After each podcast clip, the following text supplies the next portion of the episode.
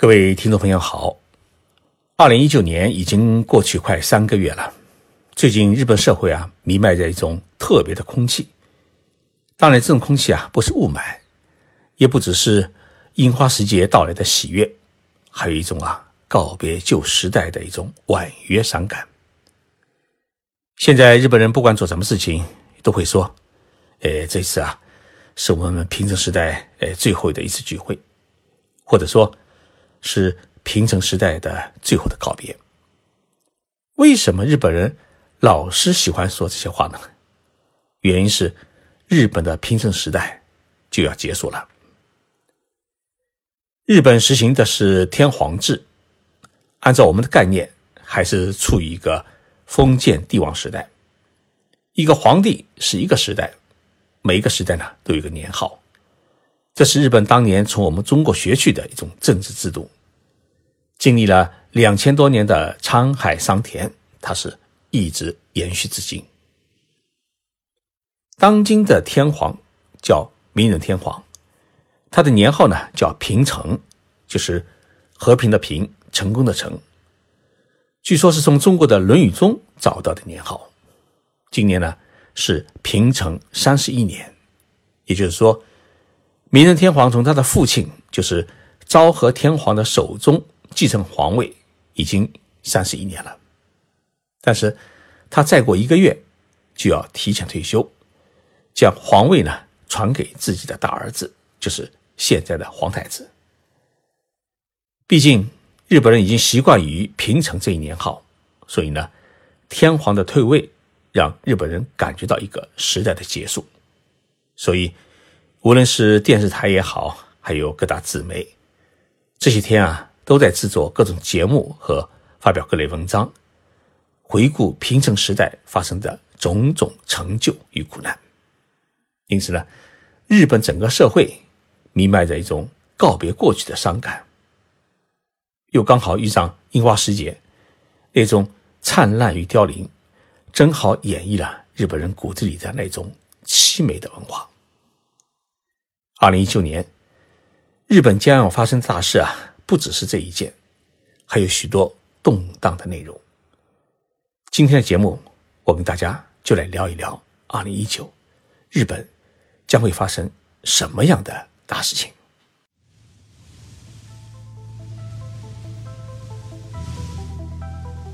任你波涛汹涌，我自静静到来。静说日本，冷静才能说出真相。我是徐宁波，在东京给各位讲述日本故事。日本今年的樱花、哎、很特别，比往年呢是早了一个星期绽放。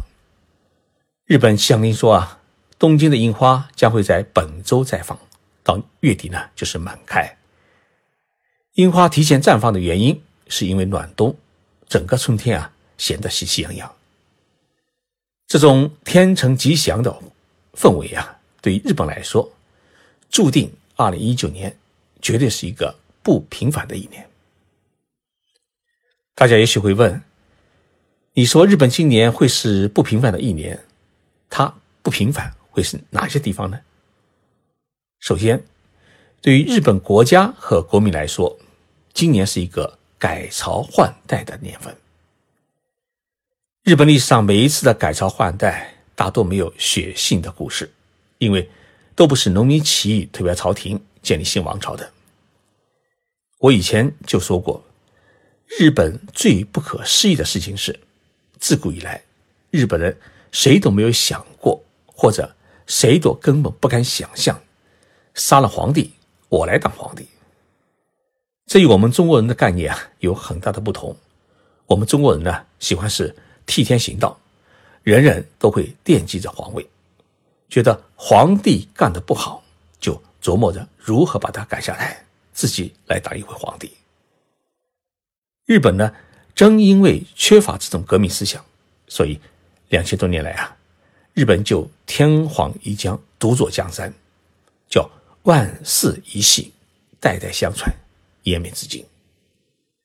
当今的明仁天皇是在一九八九年登基的，至今已经当了三十一年天皇。他本来呢可以当到他驾崩为止，但是因为念及自己年事已高，今年已经是八十五岁，加上皇太子和他的弟弟啊，在将来的皇位继承问题上面啊，哎，有不少的矛盾，因此呢，决定趁自己还没有糊涂的时候啊，实现皇权的一个平安移交，让位给大儿子，就是德仁皇太子。那么这个让位的时间就是今年的四月三十号，还剩下一个多月的时间。一旦让位，就意味着平成时代的结束。呃，第二天，也就是五月一号，新天皇登基，将启用新的年号。当然，年号都是我们中国传过去的东西，以此呢来开启日本的新时代。所以，对于许多日本人来说，他们出生于昭和时代，成长于平成时代，然后呢将终结于新时代。那么新时代年号呢将会在四月初公布。所以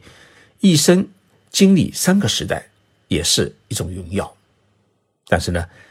最近的日本社会与其说充满了迎接新时代的欢悦，还不如说啊是满怀了对即将告别的平成时代的留恋。据说最近前往各地政府登记结婚的新人比往年要多了许多，毕竟平成时代只剩下最后的几天，赶紧把婚姻结在平成时代，把孩子呢生在新时代，这看起来啊也十分的有意义。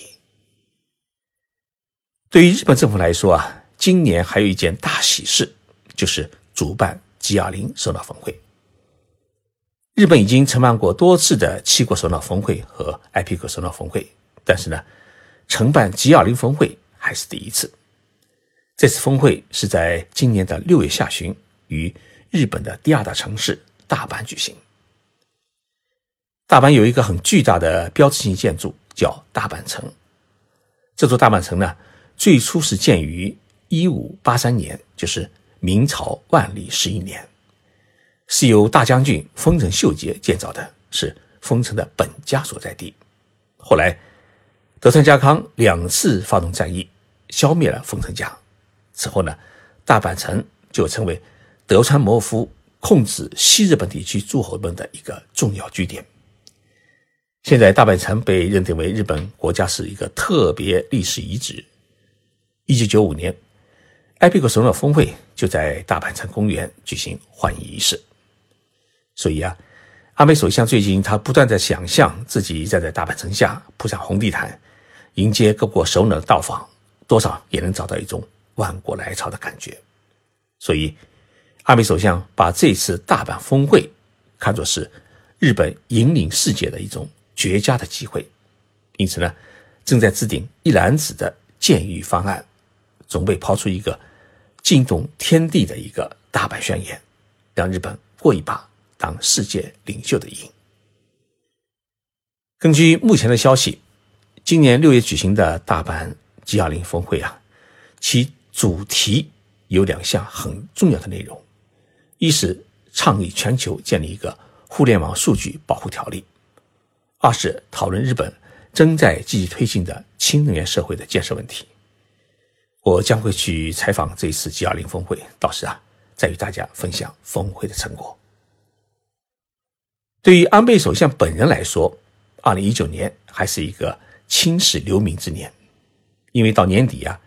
他将成为明治维新一百五十一年来累计在位时间最长的日本首相。当然，这个时间呢，加上他在二零零六年到二零零七年之间，他第一次当首相的时间。今年六月，安倍呢将逼平明治时代的第一任首相伊藤博文。八月呢，将会逼平六十年代的著名首相佐藤荣作，也是安倍的小外公。到今年十一月二十号，安倍将超过首相任期最长的一个纪录保持者，就是桂太郎先生，成为累计在任天数最多的日本首相。别的不说，单凭这一点，安倍已经是功成名就，因为他够努力，也够信用，赶上了一个好时代。安倍首相的生日跟我只差一天，他比我早一天，他吃完蛋糕之后呢，就轮到我吃了。人们预测啊，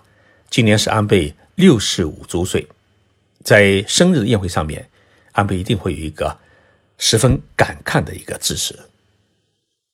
二零一九年对于安倍来说还是一个挑战之年。早在二零一七年，安倍就呃撒下豪言，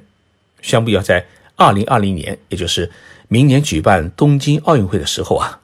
日本实行新的宪法。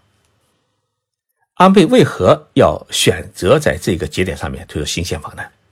第一，举办东京奥运会是日本相隔半个世纪的大事情，因为上一次的东京奥运会是在一九六四年举办的。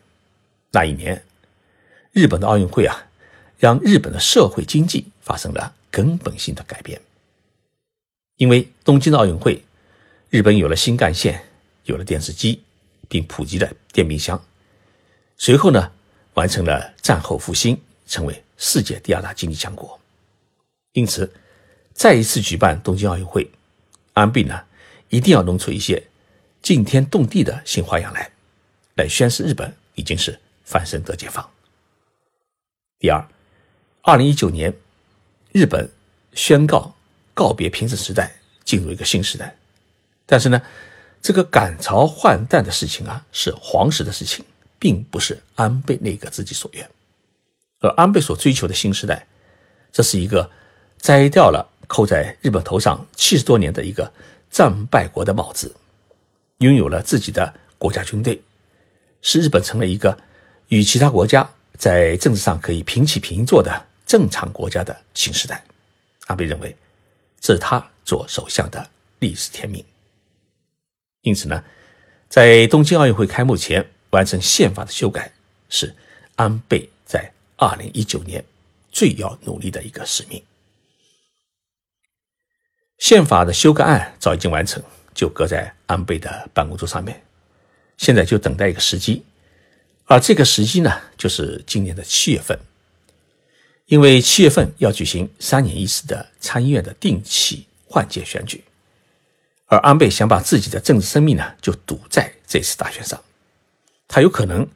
同时会宣布解散众议院，举行众议院和参议院两院的同时大选。而选举的核心就是要问国民，你是不是赞成修改宪法？如果你赞成修改宪法，就请投我一票。如果在这次大选中，安倍领导的联合执政党还能在众参两院获得超过三分之二以上的议席，那么他就会毫不犹豫地大刀阔斧地实施修宪。因为宪法规定，修宪呢必须获得三分之二以上国会议员的赞同。同时呢，安倍有信心在国民赞同和否定的投票当中获得超过半数以上国民的支持。二零一九年对于日本来说啊，注定是一个激荡的一年。事实上，除了二零一九年的这些大事情之外呢，二零二零年日本还将主办东京奥运会和残奥会，二零二四年大阪等日本全国三大赌城将要建成，二零二五年大阪还要举办世博会，二零三零年访问日本的外国人将会突破六千万人，为日本总人口的一半，并实现日本的汽车全自动驾驶的时代。日本媒体将日本的未来十年称为是十年黄金期，所以呢，安倍首相正在努力啊，希望通过产业的转型与创新、社会保障机制的全面的夯实、高智能社会的构建，来创造未来十年日本经济的黄金期。日本执政的自民党干事长二之俊博在前几天会见记者时，他说了一句话，他说啊，安倍连任世界首相也是可能的。这个话呢，意思是说，安倍在二零二二年任期结束以后啊，还可以再当四年的首相。二之俊博的话，让日本不少的政家们坐立不安，因为如果安倍还要当下去的话，大家都没有当首相的机会了。所以啊，未来十年，日本或许还真的会有一个新的辉煌的发展时期，但是呢，日本的政坛一定会是一个动荡期。上一次节目当中啊，我介绍了日本人如何洗头防脱发。有几位听众朋友向我反映啊，说根据徐老师教导的方法洗头，头发掉的是越来越少，还真有效果。但是呢，我要呼吁大家一定要坚持睡觉之前洗头，让自己的头皮啊保持天天干净。有了干净的头皮，头发才有健康生长的环境。有没有好头发，全靠你自己的努力。